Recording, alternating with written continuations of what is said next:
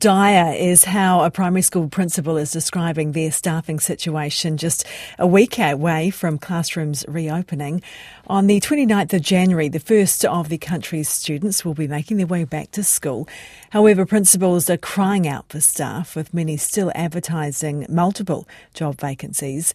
And the additional stress is causing staff to leave across the board. Our reporter Jordan Dunn has the story.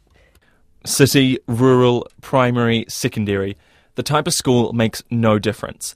They are all united under one issue. Papatoetoe High School principal Vaughan Couillault is desperate to fill some final roles, with school start just around the corner.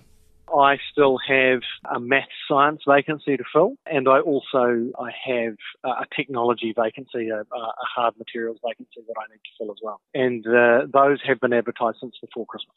It's an issue that isn't new, but it still isn't getting any easier it is challenging still to attract quality applicants to positions. So I've got a, a position that I've advertised at the moment, for example, uh, and whilst there are some applicants for that job, there, there aren't any that are currently based in New Zealand.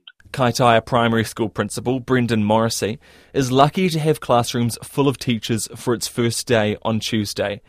But even that doesn't mean he's out of the woods. We have not got very many relief teachers. So if teachers are away sick, then we have to look at internal options for coverage. And that can often mean uh, senior management uh, going into the classroom or other classrooms being split for the day.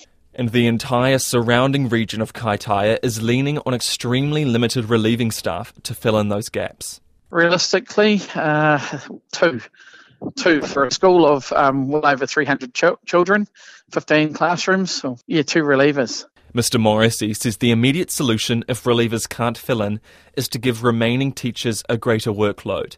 He says it is putting additional stress on teachers and principals and disrupting the learning of the students.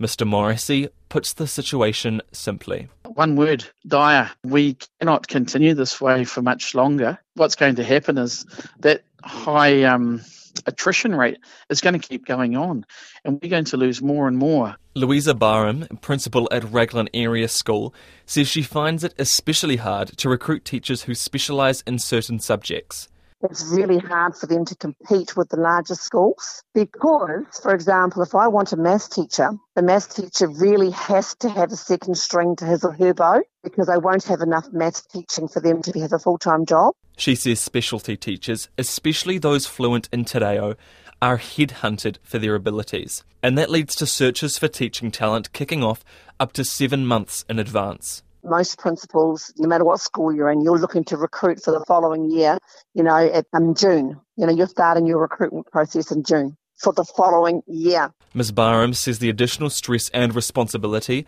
is becoming a burden on senior management and principals. I'm in the Facebook principals page. They're just leaving in droves because, you know, in that page we all go to support one another. You know, there's just so many. Every week you're looking online and someone's saying, bye, I'm out, bye, I'm out.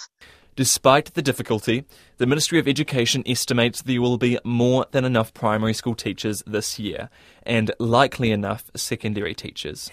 That was our reporter Jordan Dunn with the uh, shortage of teachers around the country.